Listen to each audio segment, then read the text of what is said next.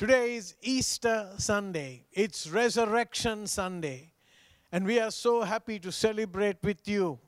Easter Sunday, which is Jesus going to the cross, Jesus telling us that even though he goes and he pays a price and he's put in the tomb in three days, he is going to rise again. And you know what? He rose again. It's not empty words, it's not just a philosophy, but it is the fulfillment of a promise. And that's why we celebrate with you. We celebrate Easter, Resurrection Sunday together. You know, the night before Jesus Christ was crucified, he made a very strange uh, type of statement. You know, and, and anybody who heard it probably was wondering what he was saying. In John chapter 14 and verse 19, John 14, 19, it says, Soon the world will no longer see me, but you will see me. Soon the world will no longer see me, but you will see me. Since I live, you also will live. What in the world did he mean? You see, they are thinking, we are already alive. What does he mean when, when he says, you're about to uh, uh, come alive? You're about to be alive because I am alive. I want to tell you, Easter is about coming alive. Jesus Christ proved who he was. He said, You know, I am God. I am going to let them kill me on a cross. I am going to be buried in the ground for three days. And then I am going to bring myself back to life to prove I am who I say I am. That is what Easter is about. It's coming alive. It's having this new resurrection life. You know, I want to talk to you today about moving from a good life to a better life. From a good life to a better life. What is this better life? Maybe you're living the good life. Or, or should I say, you were living the good life until the corona virus came along. Uh, maybe some of you have a good home, you got good family, you got a good job, you're probably even in good health. And you say, I've got it good. But what if there was something more? What if beyond the good life there was a better life? What if you were missing out on something that you didn't even know about? You know, we often settle for less because we don't know that there is anything better. You know, when I was a, a, a baby, my parents, they used to feed me plain boiled, mashed up green beans. Because a baby, right? So you overboil the beans and you mash it up. And I want to tell you, I'm sure I, I did, mmm, that's yummy. I probably couldn't speak then, right? But it was it tasted good at that time for me because I didn't know any better. Of course, today I think boiled ma- mashed up beans probably taste like cow spit. But at that point, I didn't know any better than plain boiled mashed up beans. Then when I started to go to school, I learned about bread, butter, and sugar. And then later on, of course, Bombay toast. I know now they call it French toast, right? And, and, that was a definite step up from plain boiled mashed up beans. When I became a teenager, I learned about biryani and roti, and, and, and you know, now we're talking uh, good steak or seafood, right? This is definitely something better than what it was. So there are definitely, or, or there is definitely something better in life. Of course, today I want to tell you I've tasted lots of great foods. Don't I look like I've tasted a lot of good foods, right? But I would never go back to plain boiled mashed up beans. No way. I have tasted something better. I believe that God on this Easter Sunday is letting you uh, in on a little secret that there is something better for you. There is a way, way more than just a good life. You were made for more than just the good life. You know what is a good life? You're looking good, you're feeling good, you're having good things. Now that's okay, but that's not all. that there is to life. There is way more than that. You know, being in this, uh, going through this virus, being locked up and in a curfew, a lot of the things that we thought were important are not. People don't want to wear makeup, don't want to try on new dresses, don't want to do some of those things that they thought they couldn't live without, right? Because the good life is not as good as we think it is, because there is, my friend, a better life. I've discovered that beneath this image of the supposed good life are three dirty little secrets that nobody likes to talk about. Because to get the good life, people have to do a lot of stuff. And one of those things are is people feel exhausted. They're worn out. They say, I'm tired all the time. I, I, I can't keep up the pace. I'm overloaded. When I get home in the evening, I crash. I'm worn out. I'm out of energy. I am exhausted. And what happens? Exhaustion always takes us to the next step, it leads us to emptiness. You're empty. You say, I don't think I can handle another setback, or I, I couldn't take on another assignment, or project, or commitment. I'm so stretched. I'm stretched to the limit. I am empty inside. You see, in those quiet moments, we're thinking, if this good life is so good, how come I'm still unsatisfied? Why don't I feel more meaning in my life? And by the way, what is the meaning of all this? Is it getting more and having more and accomplishing more? What's the meaning behind it?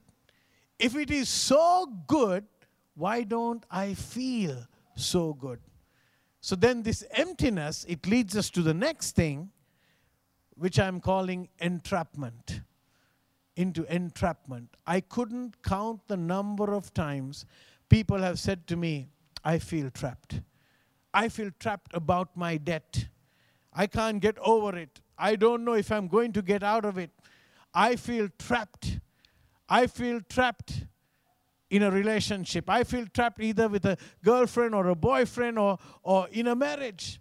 I feel trapped because I just can't get out. And now, you know, it's sad that even in this time of, of, of, the lockdown and the curfew, I'm hearing a lot of families are having trouble. There's domestic violence because people feel trapped and things are coming out and, and they're not handling themselves. And, you know, the good life, maybe some of them have a lot of things, have everything you need in the so called good life, but it's not good enough. Some people trapped by guilt because of premarital sex or getting into things you shouldn't have, you know, and you can't get on with it because I, I can't get out of it now. I can't get on with it. I can't get out of it. I am trapped. Some feel trapped by the expectation of other people. You know, because people around them expect so much. Some feel trapped by fear. You're, some of you are saying, I feel trapped by my own anger. My anger, I can't control it. I feel trapped by bitterness with somebody who has hurt me, entrapment. These are the sneaky little secrets of the good life. Do you ever feel, do you ever feel like any of these emptiness, exhaustion, feeling trapped? I've got good news for you today. I have super news. There is an antidote. They're still looking for one for the coronavirus. But I want to tell you for these things that are worse sometimes than the virus, there is an antidote. It's called the better life. The reason you are listening to me today is so you can learn about the better life. There is something more, and you are about to come alive. What is the better life that Jesus offers you? I want to tell you it's a life filled with meaning. You see, the greatest tragedy in life is not death. It is to go through your entire life without knowing your purpose, without meaning, without knowing what you are supposed to do here on earth. Unfortunately, most people go through life never knowing their purpose, never knowing why God put them here on earth. You know, I'll be blunt the good life is not good enough. you know, sometimes looking good, feeling good, having the good stuff, that's not enough to make you happy. If that was the true uh, uh, reason to make you happy, then I want to tell you uh, everybody in Hollywood will be the happiest people in the world. But that's not the case. In fact, there is divorce, there is suicide, and some of those things are higher than anywhere else. Because you see, it takes more than money, it takes more than popularity, it takes meaning to have significance in your life. A lot of people confuse a full life with a meaningful life. They're not the same thing. You see, having a full schedule is not the same thing as having a fulfilled life. You need meaning. You need meaning. So, we search for meaning in all kinds of different ways. We think if I just get more uh, possessions, then that will add meaning to my life. But I want to tell you, when you do that and you get the possessions, there's always more to get.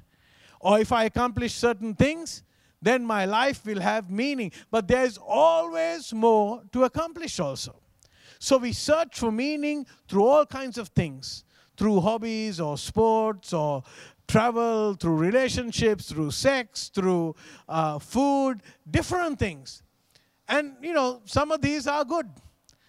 But there is nothing wrong, actually, with any of these done in the right way at the right place. But it's just that they don't last. And when the experience is over, where do you get your meaning in those downtimes? You need something that gives you constant meaning and gives you eternal meaning. Where do you get that? I want to tell you there is only one place that you can get that, and that is from the God who created you. Friend, listen to me. You were made by God. You didn't make yourself. God made you. If God didn't want to make you, you wouldn't even be alive today. He made you for a purpose.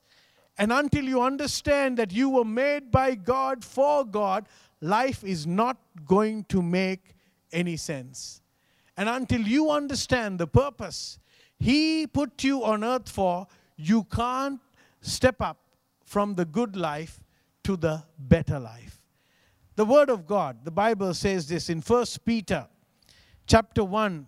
We're going to read uh, 3 and 4. 1 Peter 1, it says, Because Jesus was raised from the dead, that's what Easter is all about.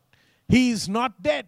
He didn't just give, uh, give us some rules to live by. You see, He is alive, right? So uh, uh listen to what Peter is saying, right? He's telling us because Jesus was raised from the dead, we've been given a brand new life.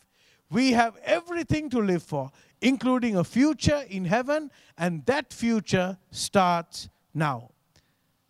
That is a very, very important verse in the Bible. This better life is not just an addition to your old life, something you just tack on. No, it's a whole new deal. It's brand new. God wants you to have a brand new life. He wants you. Have you noticed that? Uh, uh, you know, how many packages that come and they say new and improved, right? When you, when you try to order something or get something, it says new and improved, right? What does that mean? Same old junk with a new title, right? That, that, that's very little new in this world. It's all just repackaged, repositioned, or uh, relabeled, and retitled, right? That's a very um, actually there's very little that's actually new in this world. But, friend, listen to me. God says, I want to give you a brand new life, resurrection life. I want to give you a chance to start over. Not the dead life you had, not the, the temporal life that goes up and down. I want to give you a steady life, a new life. That's the starting point of a better life. Jesus Christ says this Jesus Christ says, You know, all those stupid things you've done in the past, and you regret and you wish you had done those differently. The dumb decisions, the bad mistakes, the sins, the faults, failures, and whatever you want to call them. Let's just erase those and start over. I'll just say, it's saying, let's just begin a new life. Step up from the good life to the better life. He's saying, we'll wipe away all that other stuff and you can just begin again. What a deal! No more guilt, no more guilty uh, conscience. Wiped out, you begin again, start over. Now you're saying, oh, that sounds pretty good, Pastor. How do I get it? Well, I want to tell you, you don't earn it. You can't work for the better life. In fact, it says in that verse, we've been given a brand new life. We've been given a brand new life. It's a gift, right? You don't earn it. When I read that sometimes that a very rich man has committed suicide, you know, two things come to me. First, he wasn't really rich. He was showing off by his money, he was rolling his money and was living the high life on borrowed monies and borrowed credit and, and, and all that. And finally, it catches up with him and everything crashes down. Or he really had all the money in the world uh, uh, that he needed and had a lot to live on, but he had nothing to live for. Why? No meaning, no purpose. Let me say that again. He had a lot to live on, but nothing to live for. It doesn't matter how much you have to live on if you don't have anything to live for. What you live on is the good life. What you live for is the better life. You were not made to live for you, you were made to live for God. When you start living for God, that's when you discover real happiness, real meaning, real significance, real purpose, real value to your life. Because you're not living for petty little me anymore. You're living for God. You know, the beginning of a better life begins when you stop living for you and you start living for God. When you live for God, you're plugged into God that gives you meaning, that gives you significance, that gives you purpose, that gives you real wealth. I want to tell you, and that wealth is priceless. You see, Jesus Christ could have saved himself from the cross, but then he could not have saved you. He gave up everything so you could have everything. He died so you could live forever. Jesus Christ is, is not into religion, but he is into having a relationship with you. He says, I have already done it for you. I have paid the price on the cross. You don't have to do anything. You just have to accept him. I've already done it for you. You see, my friend, the better life is a gift, and it's a free gift. It's certainly not cheap, but it's a free gift and it's not cheap. Somebody had to pay for it. It was a very expensive gift. You know who paid for it? God's one and only Son, Jesus Christ. Jesus Christ paid for your salvation. Somebody had to pay the price for your sin and my sin. He paid so you could live the better life. He paid for your freedom. The Bible says this clearly in 1 Timothy chapter 2 and verse 6. It says, He gave his life to purchase freedom for everyone. I want you to bow your heads and close your eyes where you are. Just for a moment, just reverence as we pray um, to God, reverence the presence of God where you are. God is everywhere. You may be a little tired, you may be a little worn out, you may be on the edge, you may have felt like giving up. Maybe you're in a relationship and you feel like giving up on it with your boyfriend or your girlfriend. Maybe you're in a marriage and you've tried hard to make your marriage work, but it's just not getting any better. And being locked up together has made it much worse, and you're ready to call it a day. In fact, you feel like giving up on your marriage. Or you, you may even feel like giving up on your job.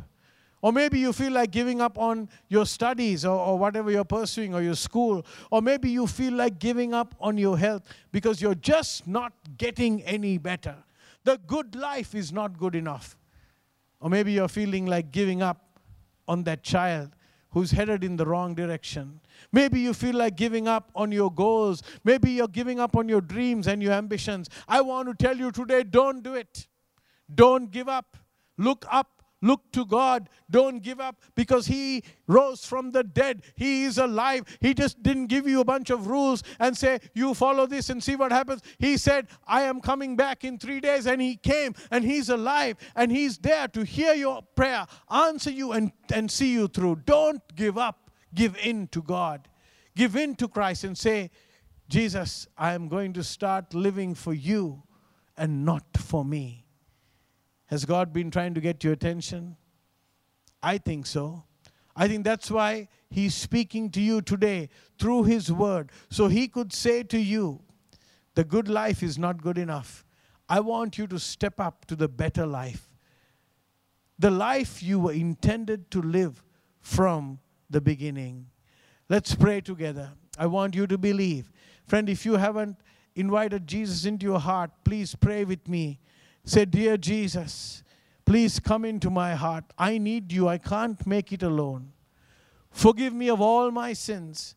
I want to turn away from this sinful life. I want to come to you. Wash me with your precious blood that you shed on Calvary. Jesus, cleanse me. Make me clean. Give me a new life. I open my heart to you. Come and live within me. Thank you for hearing my prayer. In Jesus' name, amen. Amen. Now, if you have a need, whatever it may be, I want you to close your eyes. Keep your eyes closed. Take your left hand, put it on your heart. Raise your right hand to heaven. And I want you to believe as I pray. Father, I bring my brother, I bring my sister, I bring those listening to me. Lord, I come to you. You're the one who never fails. You're the one who rose again. You're the one who has come to give us not just a good life, but a better life, the special life, the great life, because it's resurrection life. Lord, I pray for each one who is about to give up, give up on their job, give up on relationships. Lord, some even giving up on their marriage. I pray in Jesus' name that you'll quicken them and let them them know that they are not alone. You will see them through. If they put their faith and trust in you, Lord, they will never fail. Because you said those that put their faith and trust in you will never be put to shame. I pray that whoever they are, they will not give up. Lord, I pray for some of those who have even had suicidal thoughts go through their mind, who are about and saying, Life, this is enough. I can't go on. I pray in Jesus' name. In Jesus' name, you will touch them right now I pray that they will not give up. They will look to you because you are the author and the finisher of our life. Lord, I pray that you would minister to them and let them know that there is a better life. And you are the author of that better life. And that you will complete that if they will only give you the opportunity. Father, touch each one and move in every family and every person. In Jesus' name, amen. Amen.